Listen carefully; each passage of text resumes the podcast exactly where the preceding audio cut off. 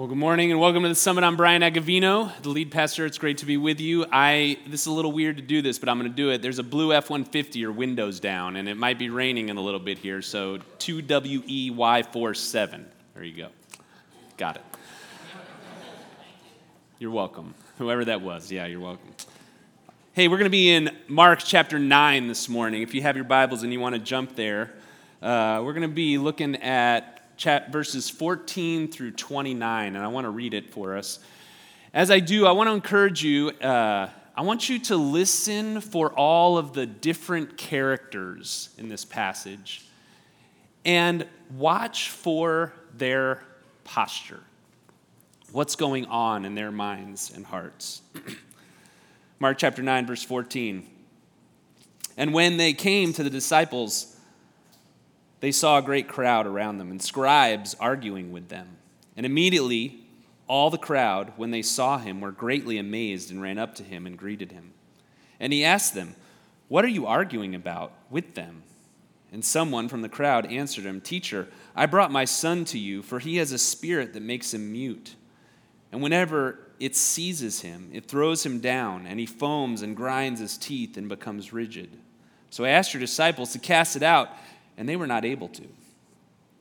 And he answered them, O faithless generation, how long am I to be with you? How long am I to bear with you? Bring him to me. And they brought the boy to him. And when the Spirit saw him, immediately it convulsed the boy, and he fell on the ground and rolled about, foaming at the mouth. And Jesus asked his father, How long has this been happening to him? And he said, From childhood and it has often cast him into fire and into water to destroy him. But if you can do anything, have compassion on us and help us.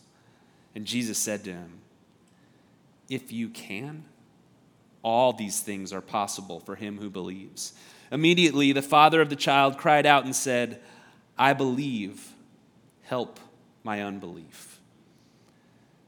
And when Jesus saw that a crowd came running together, he rebuked the unclean spirit, saying to it, You mute and deaf spirit, I command you, come out of him and never enter him again. And after crying out and convulsing him terribly, it came out. And the boy was like a corpse. And so that most of them said, He is dead. But Jesus took him by the hand and lifted him up, and he arose. And when he had entered the house, the disciples asked him privately, Why could we not cast it out? And he said to them, This kind cannot be driven out by anything but prayer. Let's pray. Awesome God, what we know not, please teach us. What we have not, please give us. And what we are not, please make us. In Jesus' name we pray. Amen. Have you ever had a mountaintop experience before?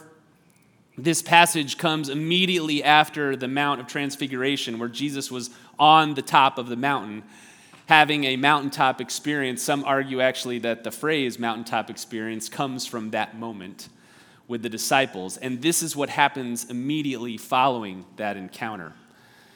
And today we're going to really unpack what happens here. If you haven't had a chance, I would encourage you to go back and listen to last week's sermon that DJ did. It directly connects with this passage, and this is really part two of last week's message, if you will. I personally have had a lot of mountaintop experiences. In fact, just this past week, had the opportunity with 15 other people from the summit to go to Guatemala, and we visited a missionary couple that we support there, Daniel and Brandy McIntyre, just serving them alongside them in their ministry to pastors and different people in Guatemala. We had the opportunity to go up into the mountains and serve in villages and deliver food to those in need in support of these pastors of those villages and their churches there. We were in the hospital, we went to the schools, we had all these different things that we were able to do there. It was quite an experience. Got home late on Friday night and are all glad to be back. And it was quite the mountaintop experience. I do have one small confession to make, however, to you that there were many of you two Sundays ago that I was telling, oh, when I look on my app on my phone, it says actually that it's going to be cooler there than it is going to be here. So when we landed in Guatemala City on Friday and it was 100 degrees and my app was saying 82, I said, we called Daniel, we texted with him, we're like, what's going on? And he said, oh, something changed with that app, eh, with the iPhone weather app. Whatever it's connected to is wrong. So our first day was 100 degrees, our second day was 106 degrees, and our third day was 103 degrees. And when Brandy McIntyre, who's lived in Guatemala for almost 20 years, says, I'm pretty sure it has never been this hot in June before. Do I look more slender to you guys? Yeah? Yeah, I am. It was hot. It was hot. We had a great trip. People ask, How was your trip? And it's a good question. But the answer to that is so hard. It was all the things. It was great. It was sad. It was heavy. It was dark. It was miraculous. It was beautiful.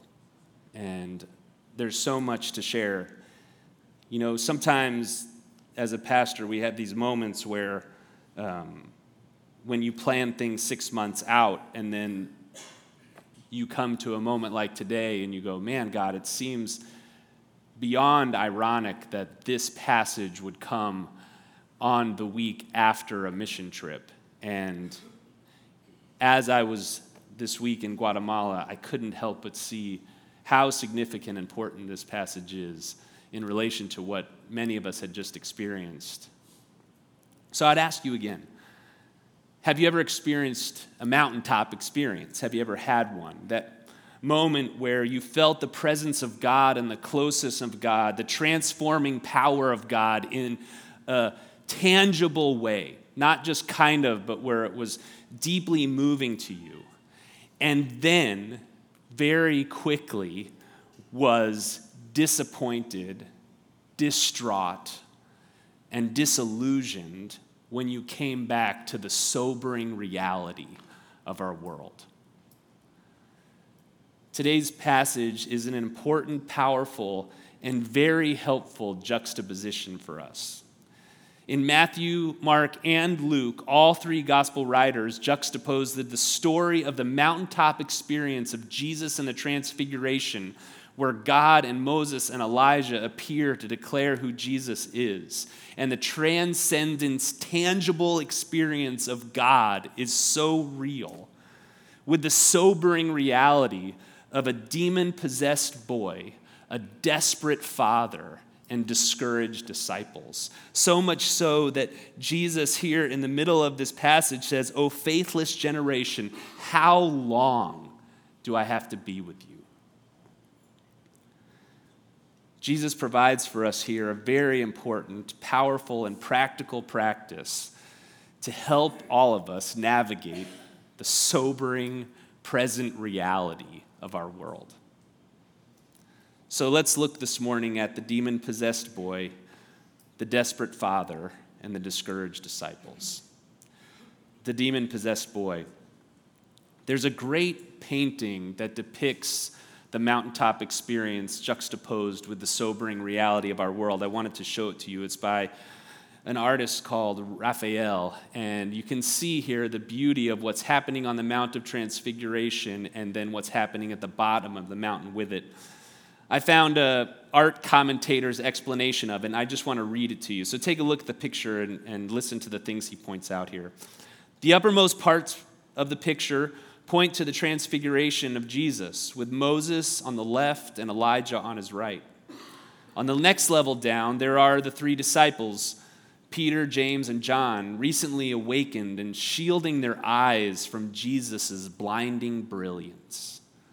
Then on the ground level, there is a poor, demon possessed boy, his mouth hideously gaping with wild ravings. At his side, his desperate father. Surrounding them are the rest of the disciples, some of them who are pointing upward to the glowing figure of Christ. Who will be the boy's only answer? Raphael has brilliantly captured something of the overwhelming contrast, juxtaposition between the glorious Mount of Transfiguration and the troubled world waiting below. It's interesting if you take a moment to examine the Bible, Scripture is full of examples where the journey inward towards God and outward journey towards the world have a significant contrast. Let me point out a few if I could. Moses descended from Mount Sinai in Exodus from his mountaintop experience DJ actually referred to it last week, where the transcendence of God was very real in Exodus chapter 33. And after Moses had seen the glory of God, he comes down off of the mountain into the rebellion and idolatry of a recently saved people. Elijah has a very similar experience too, where he leaves the quiet whisper and presence of God in Horeb in 1 Kings chapter 19 to have to then immediately face the paganism of Jezebel and Ahab.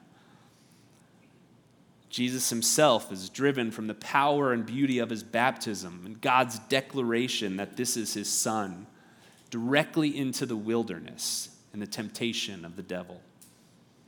And now we have the transfiguration a true mountaintop experience contrasted, juxtaposed with the sobering reality of evil's presence in the world.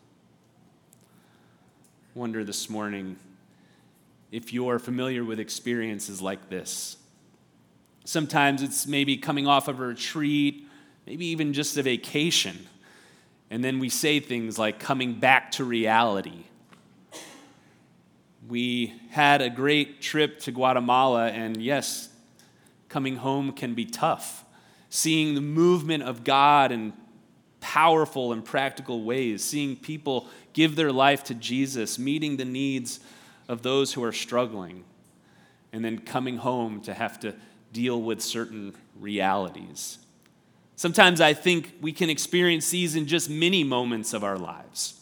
It doesn't necessarily have to be a crazy week long experience, but I would argue that even in the midst of our Guatemala trip, we were experiencing these many juxtapositions. That on Wednesday afternoon, we went to the hospital, and in the hospital, some of the guys were able to go into the men's ward and see just this beautiful picture of sadness. And as we came in with the hope of the gospel, the whole energy of the room be transformed. Jared Rawson wrote about it on his Facebook post. I'd encourage you to go read it. It's a beautiful picture of what happened when light came into darkness. And then that was quickly juxtaposed with another pair who were in the middle of the NIC ward and saw a baby die in front of them, and the family crying out in agony and pain. From the mountaintop to the sobering reality of life. In Guatemala, we'd be walking through the mountains, moved by the glorious gorgeousness of what God had created, and then turn a corner into the extreme poverty of people who had nothing but a hut built with mud and barely any food to survive. The demon possessed boy here teaches us something about what it means to follow Jesus, what our journey in this life will entail. It's not going to be all mountaintop experiences, it's going to be filled with encounters where the sobering reality of the evil that exists in our world will be crushing. People often suppose that the early years of our Christian life can be the difficult ones. When we're first making our transitions from our patterns or our sin habits and struggles to following Jesus. and that as you go on in your Christian life, it gets more straightforward and easy. But it's interesting, the longer we follow Jesus, I would argue many of us would agree with this statement that it's actually exactly the opposite. We understand that the world is actually more broken and more evil than we realized. That our sin goes way deeper and is way more complicated than we ever imagined. And the path of suffering is actually the path that Jesus invited us into.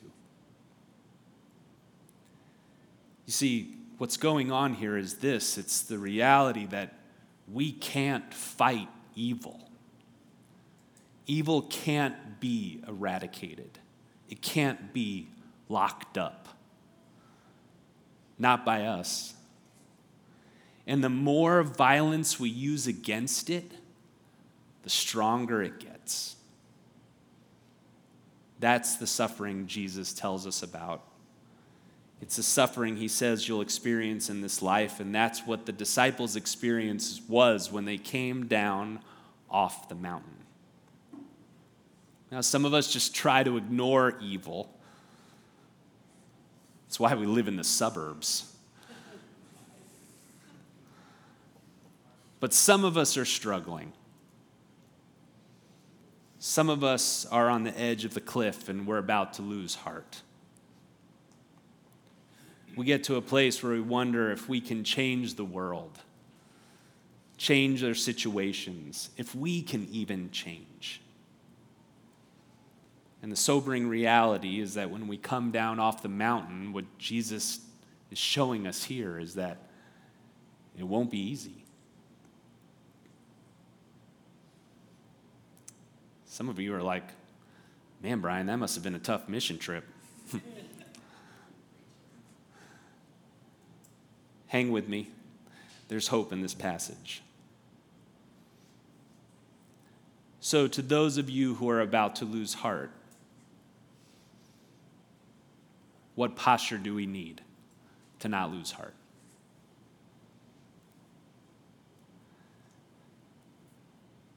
The person in this passage that Mark desperately wants to point out to all of us is the Father. He is the one who has lost heart.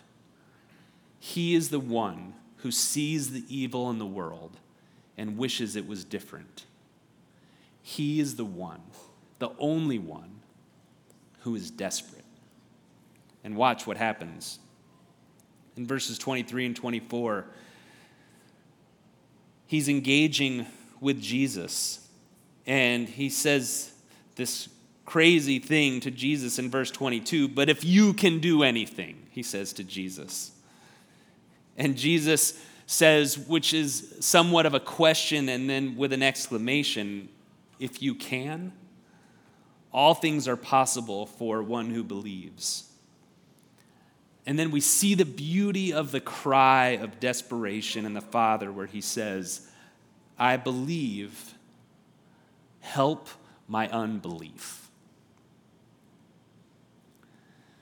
DJ talked last week about the trans- transcendence of God, what the glory of God is. The, the glory of God is all that God is and all that God does because of who He is. It's the, the weightiness of what He is and our, our desperate need for that, and how He shows that on the Mount of Transfiguration. And here, Jesus and the gospel writer Mark are helping us see how, when we come into the sobering reality of life, how does the transcendence of God help us, or where can we find it?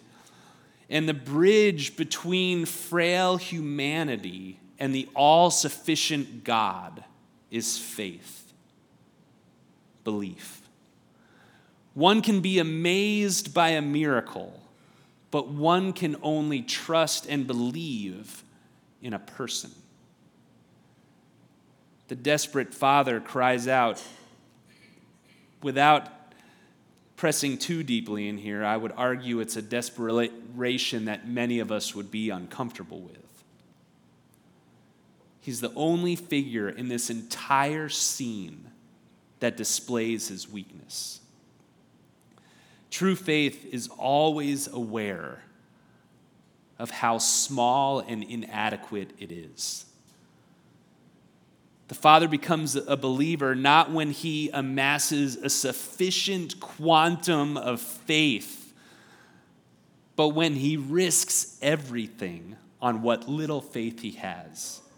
Hear that again because I, I think sometimes in our Christian quirky language meme culture that we put on Facebook where we, we often think that there's this should be this immense amount of faith or this perfect amount of faith that we're called to have. But here we see that the father becomes a believer not when he amasses a sufficient quantum of faith but when he risks everything with the tiny amount of faith that he has, when he yields his insufficiency to the true sufficiency of Jesus, which is the principle that he gives to us here. Faith is yielding our insufficiency, what we don't have, to the sufficiency of Jesus.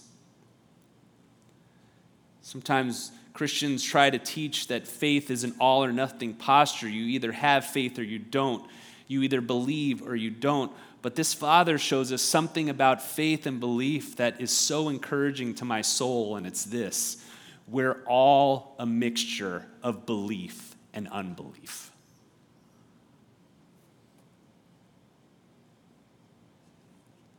When you have pursued God in repentant helplessness, is when you have worshiped Him.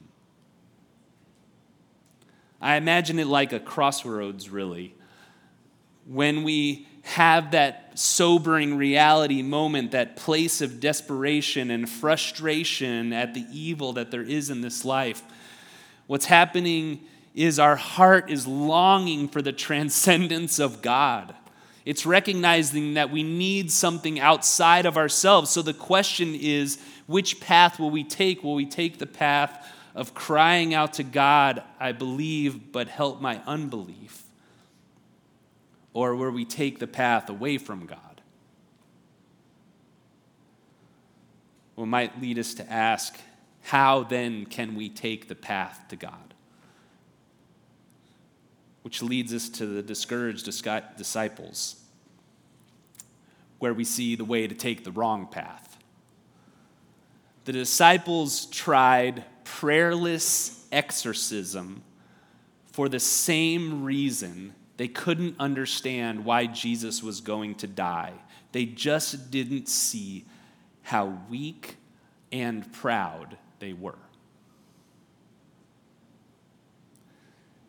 So, after Jesus steps on the scene and he heals the boy, the disciples, in the quietness of the house, ask him, Why could we not cast it out? And Jesus offers this simple explanation this kind cannot be driven out by anything but, but prayer. And if I could paraphrase just a little bit, the only way to deal with the sobering reality of the evil that exists in our world is by prayer.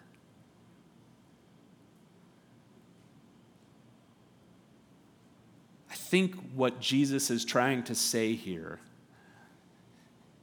is that we can only experience and will only experience the transcendence and healing that our hearts desperately long for in the sobering reality of the world through prayer. The world cannot imagine a power that changes things without coercion, that does not depend on human effort, but instead relies on human participation in the healing power of prayer through the Spirit. Hear this one more time. The world cannot imagine a power that changes things without coercion that does not depend on human effort, but instead relies on human participation in the healing power of prayer through the Spirit. And my question to us, church, today is what about you? Can you imagine a power that would change the world. When the church turns to coercion to change the world, it becomes indistinguishable from the world. But when it prays among the pain, when it is present in God's presence in the brokenness, when it proclaims forgiveness and healing in Jesus, it becomes the space that makes possible His, God's, Jesus' change in the world's and our hearts not to despair.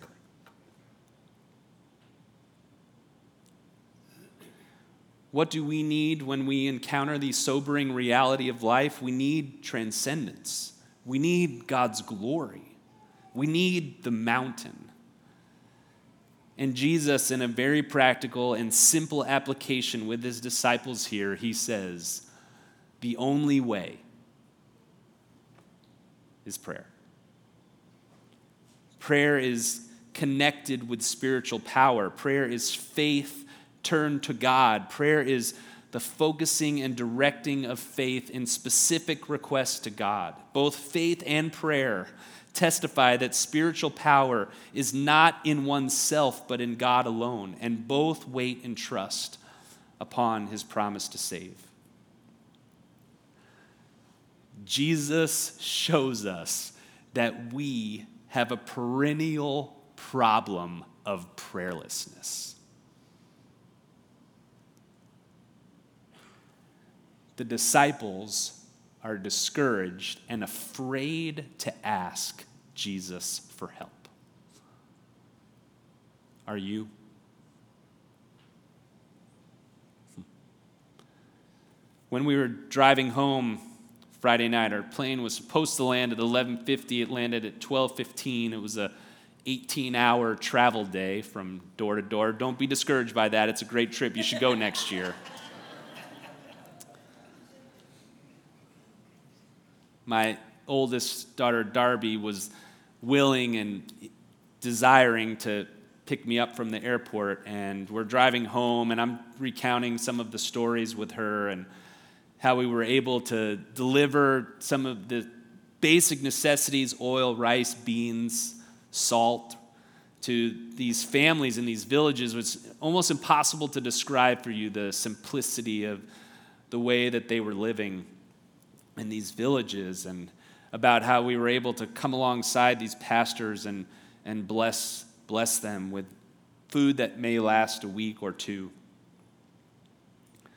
And Darby, at one point, she asked me, she said, Do you think it helped? Do you think you made a difference? Hmm. And it struck me I think there was something about meeting their basic needs that was helpful. But there was one thing that happened in every house, at every hospital bed, with every person that we encountered that they asked for prayer.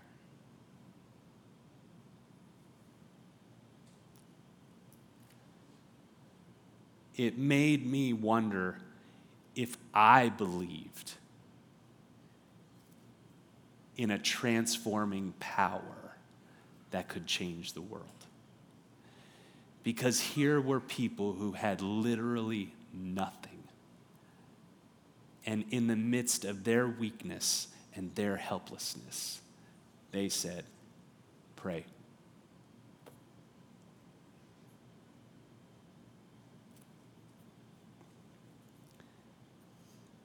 It was the moment of need and realizing we can't fix things. It's that moment that could drive us to despair. But at least for a few days, when I felt like there was nothing to do or nothing I could do, I found myself crying out to God, saying, I believe, but help me. Help me believe. that you're at work in the midst of an evil and dark world. Church, if you're struggling, if you're wondering what's going on, if you're desperate, I'm going to simply ask you would you this week just utter that simple prayer? I believe. Help me. Help me. How does that work? That's what I want the disciples to say right there. When Jesus says this cannot be driven out by anything but prayer, I want them to go, How does that work? and I don't know how it works. But I know that's what Jesus said to do. And so, simply, practically,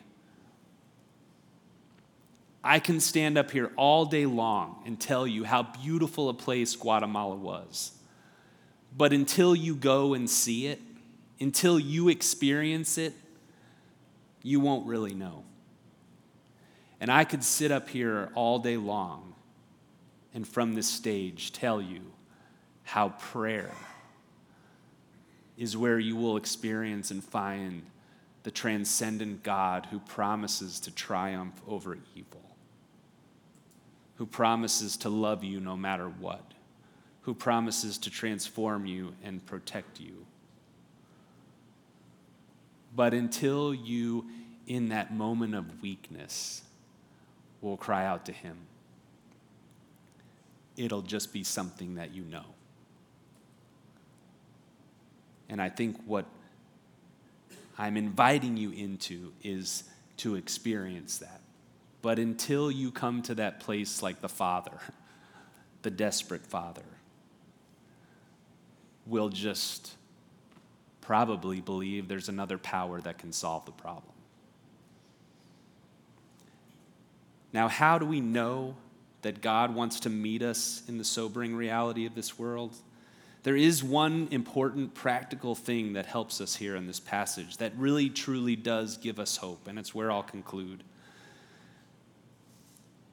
Jesus suffers everything for you and for me. The sobering reality of evil in this world crushed him, and he allowed it to crush him. And Jesus was crushed for you and for me. Why? To give us hope. Because he gives us hope through being raised again. The true sufficiency of Jesus is displayed through the resurrection. And if I could just go to Easter Sunday for a moment here, Mark as he's turning the corner here. We've been talking about how the book of Mark, we're hitting, about to hit this hard turn. We, we're coming over the cliff. And so Jesus is on the Mount of Transfiguration and he says everything's about to change and God is present and Moses and Elijah, this crazy moment of God's transcendence and appearance. And then they walk back down. And as they're walking down, Jesus says to his disciples in verse 10 of chapter 9, he looks over at them and he tells them, So they kept the matter to themselves, questioning what this rising from the dead might mean. Jesus says to them, I'm going to rise from the dead. And they're like, What does that mean? How does that work? And what Jesus says to them as he does, he says, I'm going to show you how it works. So, what does he do? I believe he raises this kid from the dead. Look at the language that Mark uses. It's incredibly intentional. We've been studying Mark for almost a year, and if anything with anything that we've learned, Mark is very intentional about every word that he uses. Let me read for you again. Verse 26 After crying out and convulsing terribly, the demon came out, and the boy was like a corpse so that many of them said, What? He is dead. But Jesus took him by the hand and lifted him up, and he arose. Now, hang tight with me. When you say you're on the ground and the boy did what? You would say, He got up. Jesus lifted him up. When you say arose, I mean, do I have to keep preaching here? are you guys with me? When he says arose, Mark is saying if you need to know that someone has the power to overcome and defeat and destroy evil and to bring hope into this destructive and brutal evil world, let me show you. I will say, arise. Because resurrection is the ultimate defeat of the ultimate evil. Jesus suffered and died and rose so that we could have everything we need. And so he wants us to experience that. The boy shows us we can't fix anything. The father shows us that we are helpless and in desperate need of someone. And the disciples show us that the path to that someone, the path to the one who has the power over evil, the path to the one who has resurrection power, is prayer. Prayer to the one who has the power to raise from the dead. May we become a people who, in our helplessness, pursue the transcendent through prayer. Let's pray.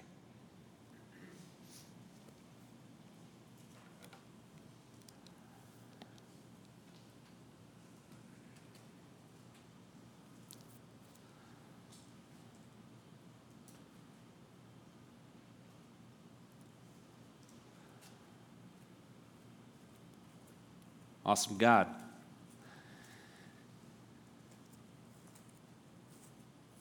This world can be so overwhelming. So we, in the simplicity of this moment, look at the resurrection of this boy. Remember the resurrection of your Son. And we ask you, help us. We believe, but we need you to help our unbelief. We believe, but we desperately long to see that you are defeating evil. We believe, but we need to see your glory. So show us your glory and help our unbelief. Pray that in Jesus' name. Amen and amen.